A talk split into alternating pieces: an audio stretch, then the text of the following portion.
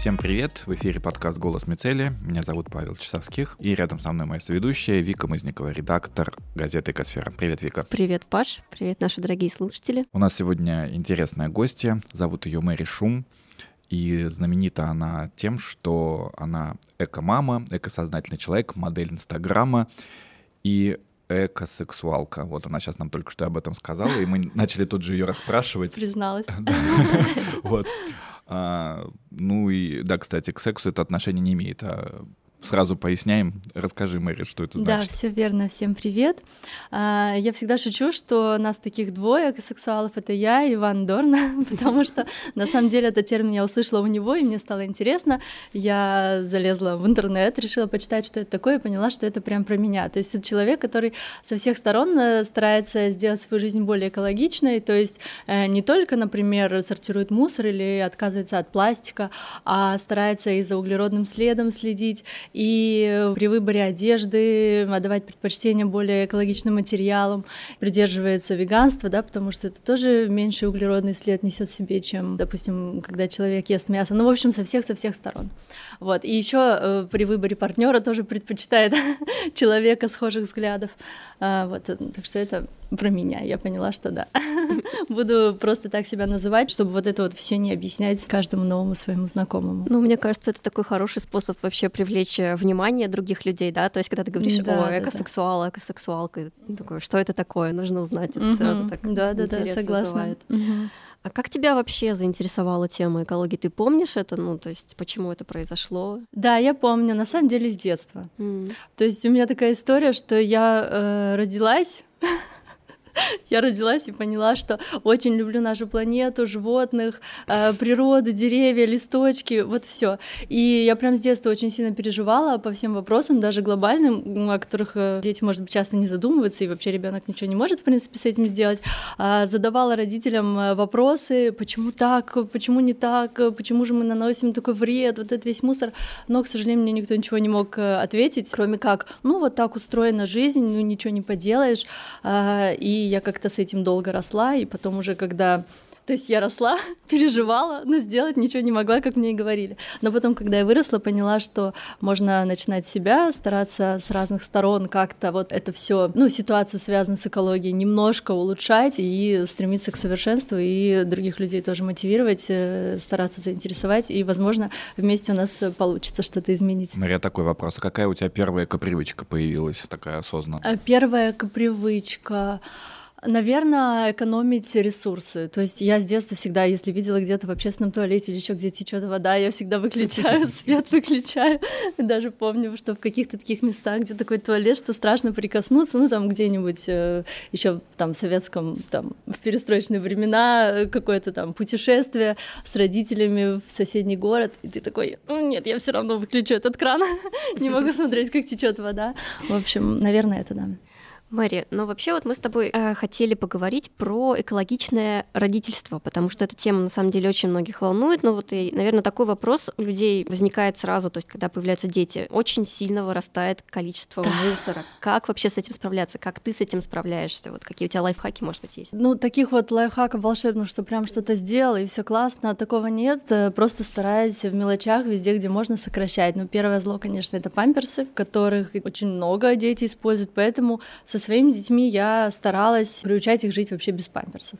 А, в идеале я хотела, ну, есть такой метод, называется высаживание, когда ты детей прямо с самого рождения тренируешь, чтобы они подавали тебе сигналы, что они хотят сходить в туалет. Но на сто процентов у меня не получилось, но я максимально миксовала, а, так сказать. Ну, то есть если в поездку куда-то, где совсем там неудобно, то да, памперсы дома либо многоразовый, либо старинный проверенный метод, когда ребенок просто бегает в одежде, и если он там описывался, ты просто это все переодеваешь, э, ну и, соответственно, стираешь. То есть вот могу сказать, что, конечно, какой-то урон природе я нанесла, да, этими одноразовыми памперсами, но в целом они у меня использовались, наверное, процентов 10 э, времени, ну, то есть таких экстренных, или зимой прогулка, где ты не будешь ребенка полностью переодевать, например.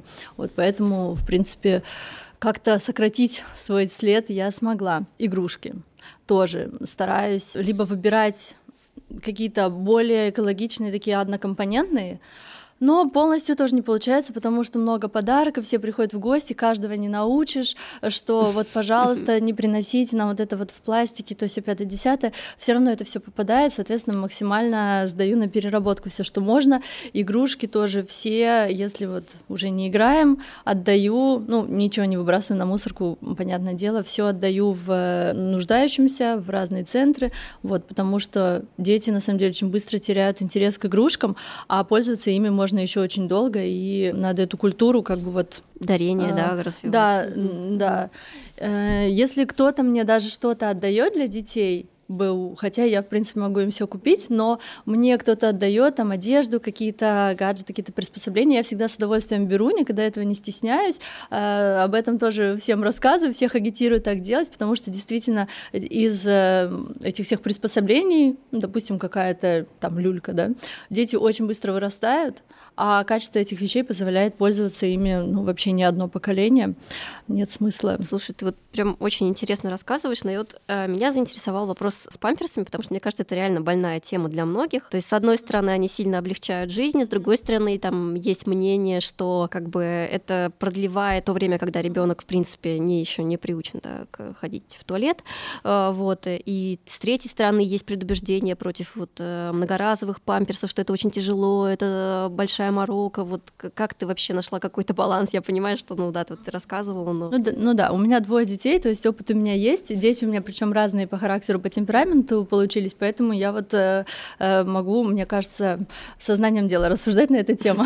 По поводу того, что сокращается время, когда ребенок приучается горшку, не могу сказать, что это так, потому что, как правило, мальчики позже приучаются к горшку, и у сына моего это, ну, как раз где-то к двум годам произошло, когда он даже нет, в интервале между двумя и тремя, когда он уже, ну, стал стабильно проситься, и уже можно было там, не боясь, отправить его там в садик куда-то, ну, там, запасное что-то кинуть, конечно, в сумку на всякий случай, но в целом попадание было практически стопроцентное. И говорят, что это, в принципе, среднее время, когда вот ребенок приучается к горшку, то есть то, что я все время дома держала его просто в одежде, или когда маленький на пеленках, э, кстати, многоразовые пеленки, это на самом деле очень классная, удобная вещь, в отличие от одноразовых но я к этому вопросу вернусь. Okay. вот. То есть это не особо ему помогло. И да, когда ты, конечно, используешь одноразовый памперс, это все очень легко и быстро, то есть ты снял, кинул мусорку и все. Если ты используешь многоразовый или просто одежду и многоразовые пеленки, конечно, это труд, и даже ночью тебе приходится вставать, каждый раз ребенка там переодевать, но для меня просто на кону стоит э, вот э, то, что я наношу большой вред природе, я не могу от этого, как бы от этой мысли откреститься и типа, ну ладно, там, а, сделаю кучу мусора, ну, как-нибудь переживу, но я просто ну, не могу, поэтому я готова вставать ночью, там, если надо переодеть, проснуться, поменять пеленки, но зато я знаю, что вот так хотя бы мой след поменьше. По поводу э, пеленок. Многие покупают детям одноразовые пеленки. Соответственно, ребенок один раз э, туда писел, и все уже, надо ее выбрасывать. Э, это куча мусора, это все не перерабатывается. Вот. А, а многоразовые пеленки, ну это просто находка. Я всем родителям рекомендую присмотреться к ним. Буквально покупаешь штучки три, ну пять и вот их хватает, и они... То есть у меня первый ребенок ими пользовался, потом еще второй, с ним вообще ничего не случилось. Сейчас я кому-нибудь э, их еще отдам. Очень удобно, они отлично впитывают. Просто ты бросаешь это все ну, раз в день в машинку, все это стирается. Вот, и, по-моему, прекрасно. Если вот памперсы, они все-таки в дорогу как-то, ну, есть в них необходимость, потому что, ну... Ну да, это тяжело просто, тяжело, когда ты да. едешь. И... Зимой, mm-hmm. вот в теплом климате mm-hmm. можно обойтись вообще без. А тут зимний комбинезон постирать каждый раз, если ребенок написал, ну, я не знаю, сколько надо комбинезонов, в общем, одежды. Эм, да, это, наверное, еще больше экологический след в итоге получится, если... Э, ну, возможно. Хотя, кстати, детские вещи, у меня такая практика есть, э, стирать без э, без какого-то э, средства, если ты все это в этот же день стираешь, водой обычно все отлично отстирывается, просто ставишь на подольше. вот, поэтому пеленки многоразовые и одноразовые, ну, это действительно прям классный замен, потому что, по сути, в одноразовых нет необходимости, это вообще что-то такое надуманное, притянутое. Мира, такой тогда вопрос, а как с питанием быть, потому что детское питание это тоже такая ну, отрасль огромная, многомиллиардная, и в ней тоже, ну, да, та же упаковка, я имею в виду, да, которая тоже не перерабатывается. Как ты этот вопрос решаешь? Ну, с этим попроще, потому что детское питание, оно в двух форматах, как правило, либо это стеклянные баночки, которые я себе позволяю и сдаю на переработку, э, либо это дойпаки, да, вот эти, да, вот с ними, которые, кажется, с ними проблемы, просто я их не покупаю и все. Но когда мои дети остаются с кем-то, я всегда их нахожу, э, эти пустые, потому что детям на самом деле нравится из этой упаковки есть, она вроде такая прикольная, ее сам держишь. Крышечки вот, эти еще, да. Э, да, я э, ругаю бабушку, дедушку, няню ругаю, папу ругаю, но все равно периодически нахожу, но стараюсь э, этот э, процесс контролировать. Ну, тоже сейчас появилась возможность сдавать, ну, если уж они все-таки образовались, да, у вас дома, э, сдавать например, в Собираторе здесь, в Москве, и в Питере тоже экоцентр, куда я все это отвожу. Ну, просто как бы взять за правило, что да, это удобно, но, извините, нет, как бы это не для меня. Вот. Эм, по поводу питания, на самом деле, все вот эти пюрешки, они ведь очень легко делаются дома. Э, практически ну, любую еду можно блендером шик и получится уже детское питание. Вот. И мне кажется, что эм, это все лучше, полезнее и надежнее, потому что это детское питание в стеклянных баночках. Баночки открытые, оно хранится очень долго, то есть оно, скорее всего, очень так сильно да, простерилизовано, э, плюс свет на них светит, э, многие микроэлементы, они при этом, получается... Да, наверняка там термическая обработка достаточно высоких температур. Угу. Поэтому, мне кажется, проще купить э, фрукты, овощи с спокойно сделать там какую-то дома пюрешку из них. Вот. Ну, не знаю, меня этот вопрос не так сильно напрягал, как по сравнению с памперсами. Вот это да, вот, конечно, два-три года заниматься стиркой постоянно и переодеванием, это, это да, такой прям труд. вот. Питание нет. Тем более я э, кормила обоих детей до двух лет, грудью. Это вообще супер удобно. Я тоже всем мамам советую присмотреться. Сначала кажется, что тяжело, но вдруг кто-то вот сейчас э, слушает, кто как раз э, на пути к этому или в процессе.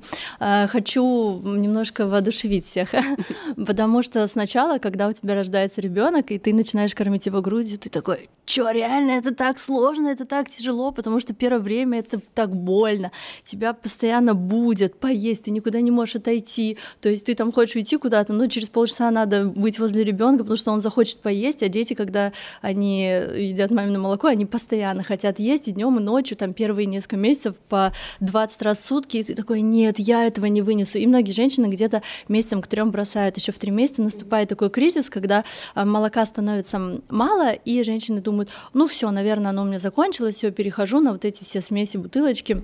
Но этот кризис важно преодолеть. Меня, я первого ребенка родила в Америке, и там акушерка сразу меня об этом предупредила, научила, и я уже была готова и очень за это ей благодарна. Она мне сказала, первые три месяца будет вот так вот.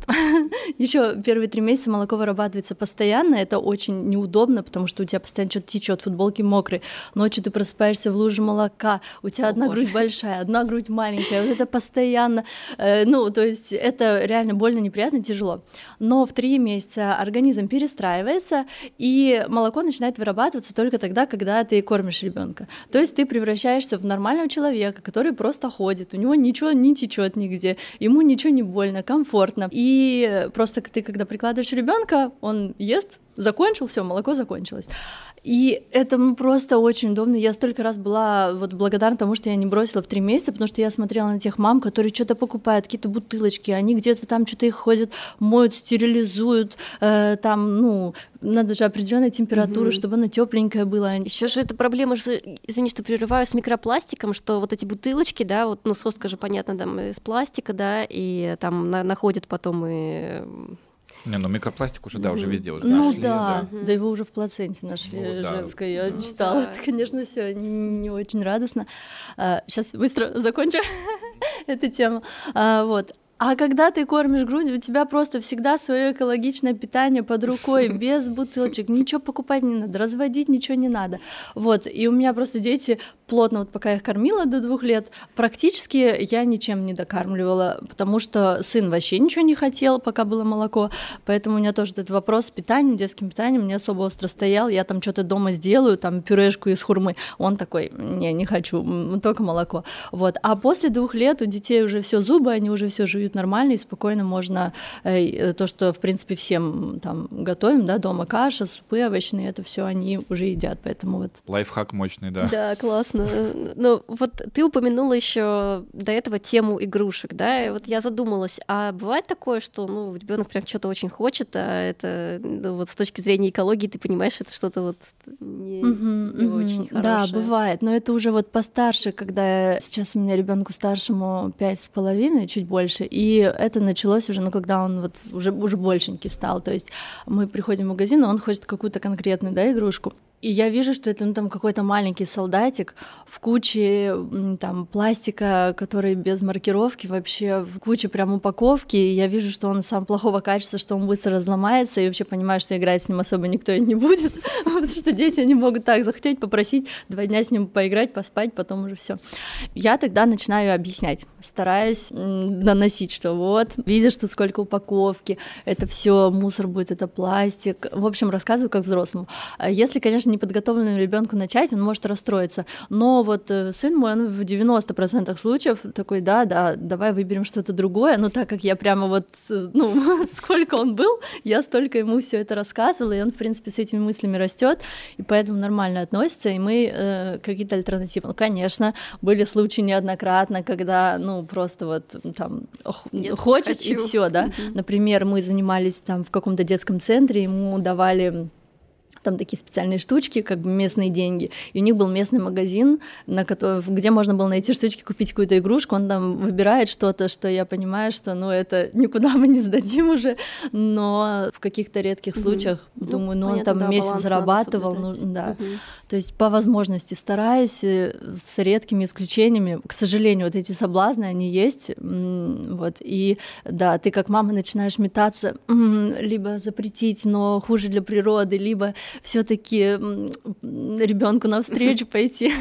Ну, в общем, есть какой-то процент метаний. У меня такой вопрос, э, может быть, не знаю, а у тебя есть экотревожность, ты испытываешь ее? Испытывала. И даже пришлось немножко научиться чуть-чуть отпускать. В прошлом году у меня как раз-то достигла пика, когда я прям перешла какой-то вот грани, что я, допустим, хочу, ну, что-то заказать или купить, или куда-то съездить. Ну, например, мы э, там с детьми хотим съездить на экскурсию, посмотреть на дельфинов, но у меня начинаются в голове вот эти, что это лодка, это все дизель, это все попадет в воду, и ты такой мучаешься, и с одной стороны тебе хочется, и я прям любое, ну, понятно, что любое наше действие, любой наш шаг, он имеет какие-то последствия, да. Например, вот я от метро на такси доехала, тоже экологично было пешком дойти. Вот, но любой шаг имеет последствия, и так можно любое вообще действие и желание как бы разложить и дойти до того момента, когда ты понимаешь, что оно принесет вред природе. И я действительно очень сильно переживала, даже, можно сказать, впала в депрессию, потому что ничего не хотела ни покупать, ни заказывать, никуда не ходить, потому что любая идея, я ее прокручивала до самого начала и понимала, сколько там на каждом этапе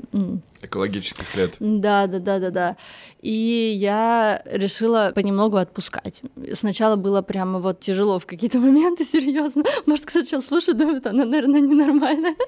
Но правда было Нет, там... я думаю, у нас слушатели тоже экологичные, поэтому да, для ну, них это тоже проблема. Возможно, кто-то меня понимает, да, сейчас. Я прям понимаю, что да, вот это что-то не очень, но ладно, все-таки там сделаю, например, заказать э, доставку еды домой. Мы заболели с папой детей вместе в прошлом году. И единственное, что я разрешала заказывать, ну, готовить у нас сил не было. Э, единственное, что было, можно это пиццу заказать, потому что коробки я знала, где сдать. Я еще всегда там пишу, приборы нам не надо, салфетки нам не надо, соус не надо, только коробки, без пакета, без упаковки, ну, в общем. И дети уже в какой-то день, мама, мы не можем есть пиццу. А я такая, больше нам ничего нельзя заказать. Ну, то есть я понимаю, что это уже, ну, доходит до какой-то такой вот эм, стадии, что прям уже, может быть, граничит со здравым смыслом. И я такая, ладно, давайте закажем что-то, что, ну, там, в контейнерах приходит, я их потом сдам. С трудом делала, но делала, и сейчас как-то более-менее нашла баланс, и чувствую, на, благодаря вот этому балансу, наоборот, силы в каких-то направлениях, может быть, пойти дальше и стать более экологичной. То есть э, есть хорошие последствия. Этого. Ну да, это хороший опыт такой, да. Мне кажется, это вот вопрос какого-то контроля, что ли. Ну, то есть ты просто понимаешь в определенный момент, что ты не можешь вот просто весь mm-hmm, свой да, экологический да, да, след да, да. сократить, mm-hmm. да, и в каких-то моментах тебе просто нужно сказать стоп. Э, то есть э, мне это ну, необходимо, и моим детям там это необходимо. Потом, опять же, да, все-таки мы живем в Москве, здесь много сервисов и все такое. То есть нам реально повезло в этом смысле, что здесь, в этом мегаполисе, есть возможности, потому что у нас главный запрос, конечно, от всех жителей страны это то, что типа, ну вам там, конечно, хорошо, а вот тут как бы даже и не то, что тетрапак не сдать, а даже, ну, элементарно бумагу негде. Ну, то есть так что да. Ну, ну вот с вопросом экотревожности есть ощущение, что можно как-то переборщить с эковоспитанием детей, что-то сделать так, чтобы вот уже это вызывало отторжение. И как вообще вот эту черту не, не перейти?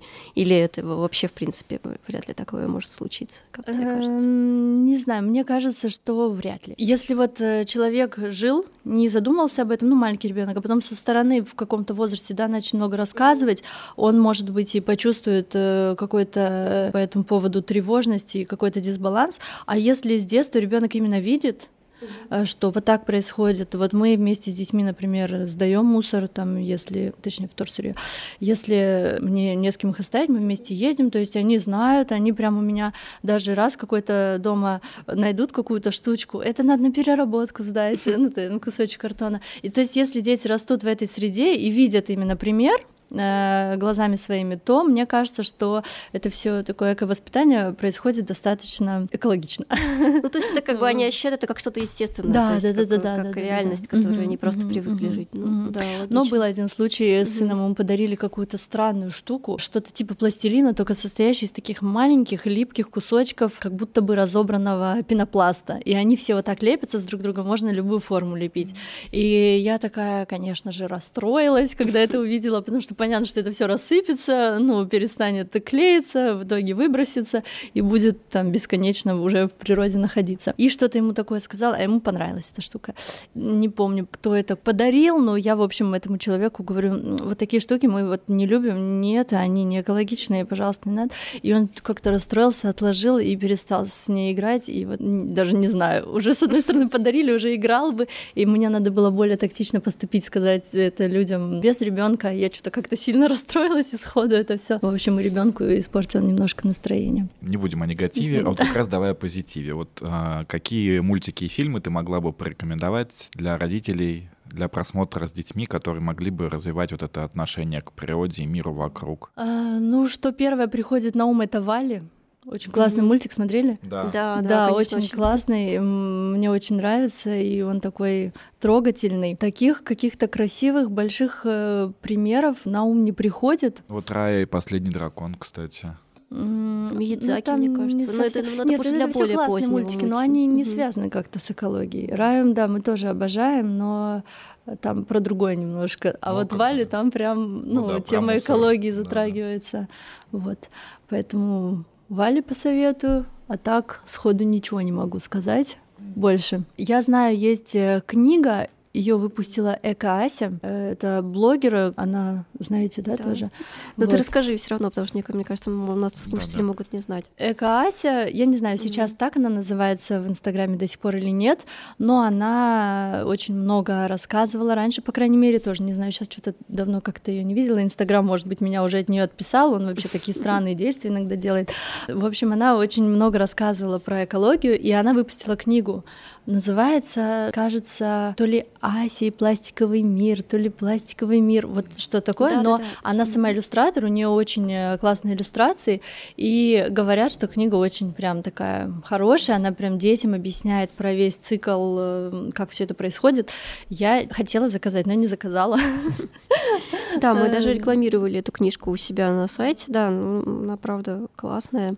Вот, поэтому э, я просто сама в основном все это знаю и, в принципе, детям и так объясняю. Но если вот кто-то из вас э, в начале этого пути хочет свою жизнь более экологично сделать и детям это все донести красиво, понятно, с рисунками, картинками, то, наверное, эта книга отлично подойдет. Ты вот упоминала веганство, то есть вот ты как вообще сама вегана или не вегана, как с детьми, вот тоже вопрос. Я сама, ну, сейчас я вегетарианка. Вообще, в принципе, давно стала вегетарианкой в 2012 году. А потом я стала веганом. Когда дети родились, они тоже как бы были веганами.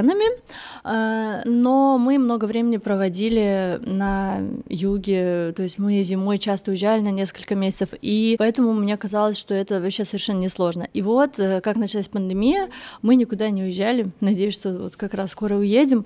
Но получается, что мы там два с половиной года где-то живем постоянно в России с поездками только вот э, по России. И я поняла, что ну, сложновато в России быть эм, веганом, особенно в зимнее время года, потому что у меня есть какое-то недоверие к овощам и фруктам, вот этим всем магазинным. Они для меня какие-то не очень вкусные, вот по сравнению с теми натуральными летними дачными, которые у меня еще родители все выращивают.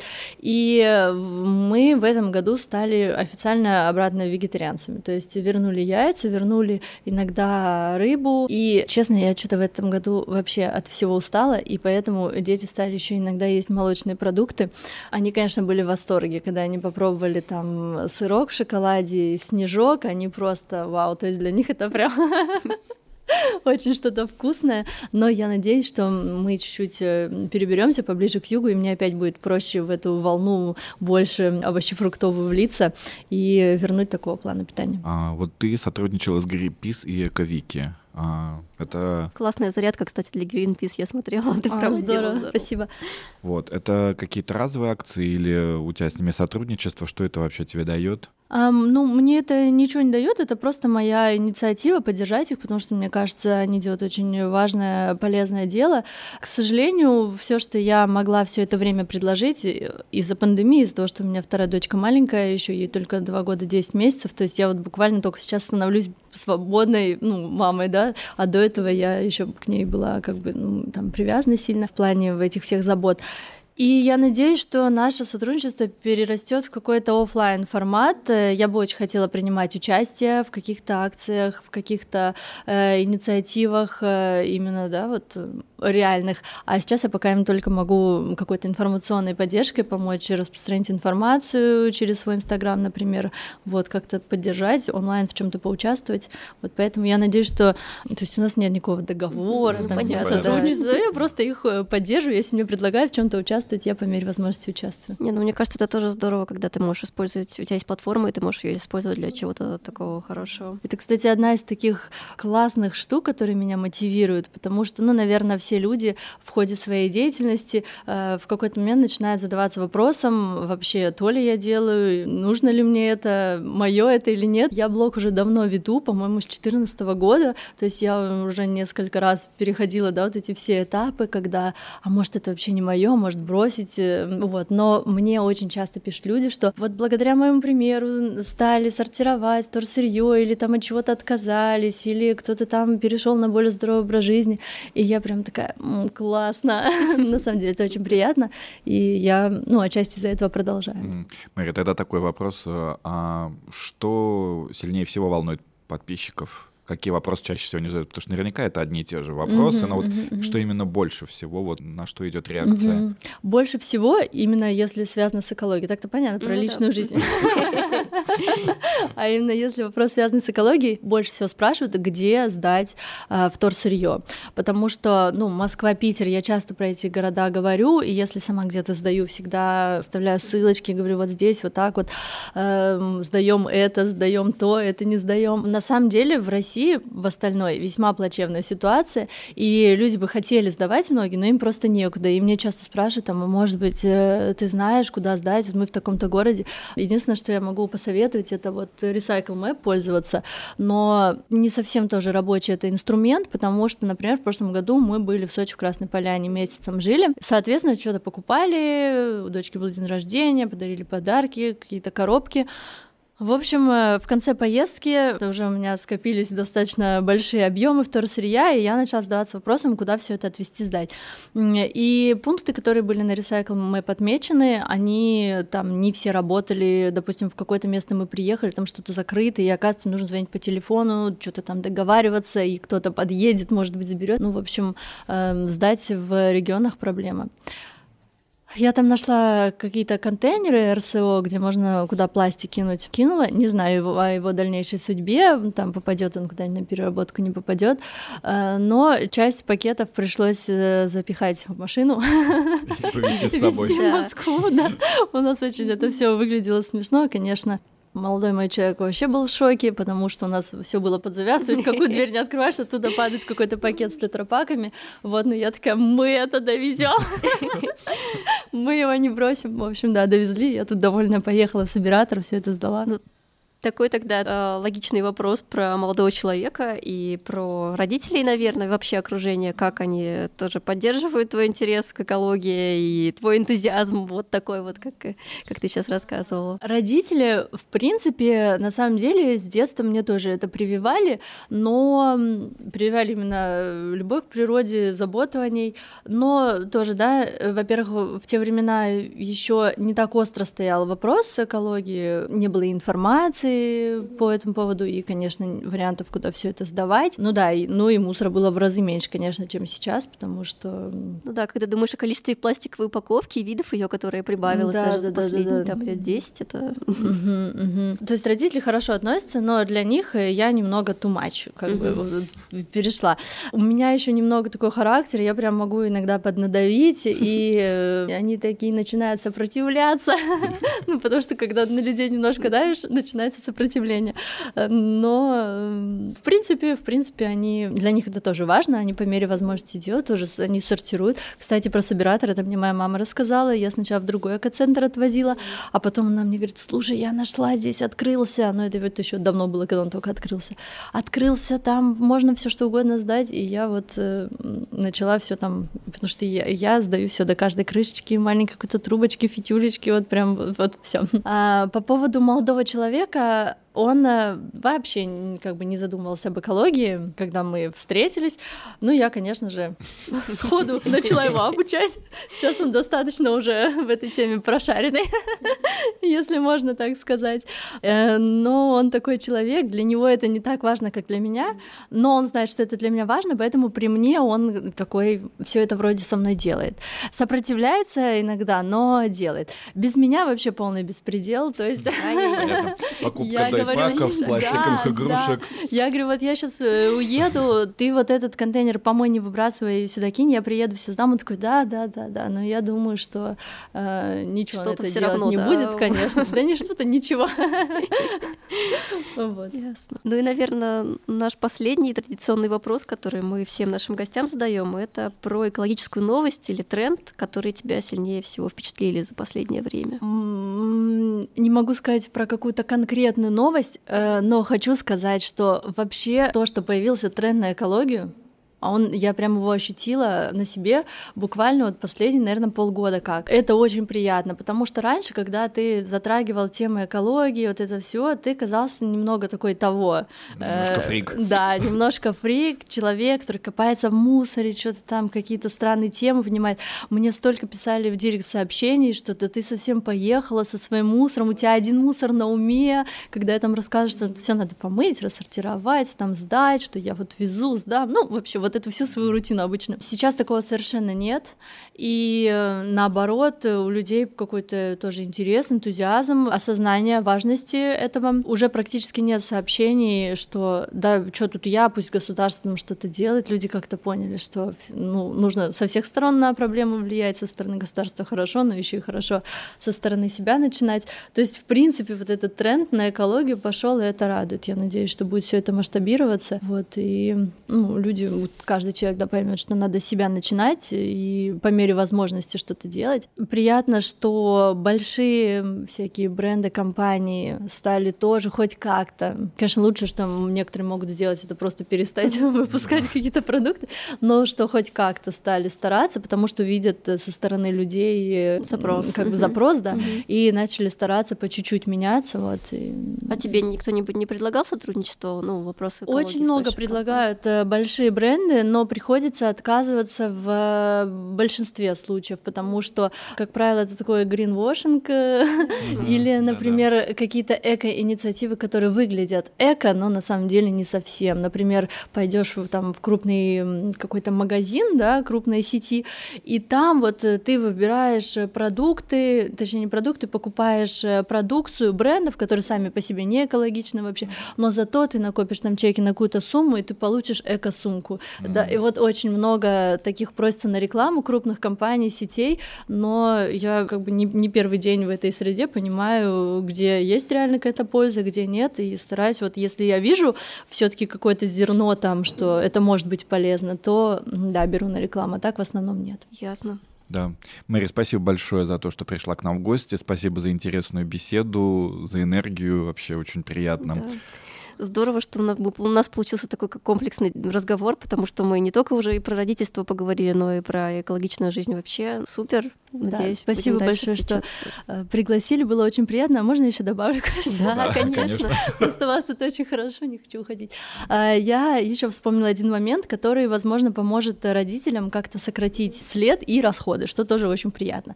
Например, когда вот у меня двое детей, когда родился второй ребенок, я поняла, что вот так вот можно делать. Я стараюсь покупать вещи э, детям такие унисекс а, каких-то универсальных фасонов, цветов и когда они становятся маленькие, сына, они переходят дочки. И если это вещи хорошего качества, они, как правило, еще очень отлично выглядят, потому что, ну, хорошие ну, вещи, да. они рассчитаны. Ну, да, потому что вот эти и потом все дети же да. недолго, в принципе, носят обычно. Да, они очень да. мало носят. Угу. А, они носят один сезон. То есть ты купил что-то на лето, на следующее лето ты уже это не можешь носить, если это что-то не было такое дико оверсайзное, потом оно стало нормально. И так я тоже, кстати, делаю. То есть сыну я покупаю футболки, допустим, а, ему 3-4 года, а я ему там на 7-8 лет покупаю, он такой на рэпе ходит, мне все нравится, в следующий год он уже ходит в них как положено. И, в общем, эти вещи, они переходят все дочки, и я поняла, что ей я действительно мало покупаю одежды, я вот сейчас собиралась в поездку и поняла, что мне нужно буквально и докупить там несколько там лонгсливов и еще чего-то, ну что так вот из тонкого трикотажа, что пачкается, потом не отстирывается и уже прям выглядит плохо. То есть это тоже такой классный лайфхак, да. что не надо девочкам вот это вот розовое с ну, единорожками, да, да, да. с Барби, а вот мальчику все с танками, и потом это можно один поносил, второй поносил, если это без принтов, природных оттенков. В каком-то смысле это и к игрушкам тоже применимо. Ну да. Действительно. Спасибо большое, Мэри. Пожалуйста. Это подкаст «Голос Мицелия». У нас в гостях была Мэри Шум, эко-мама, модель, деятель Инстаграма да. и экосексуалка. Да. да, мы уже рассказали о том, что это значит. Э, слушайте нас, ставьте лайки, делитесь с друзьями. Спасибо, что подписываетесь. До свидания. Всем пока. До новых встреч. Спасибо, пока.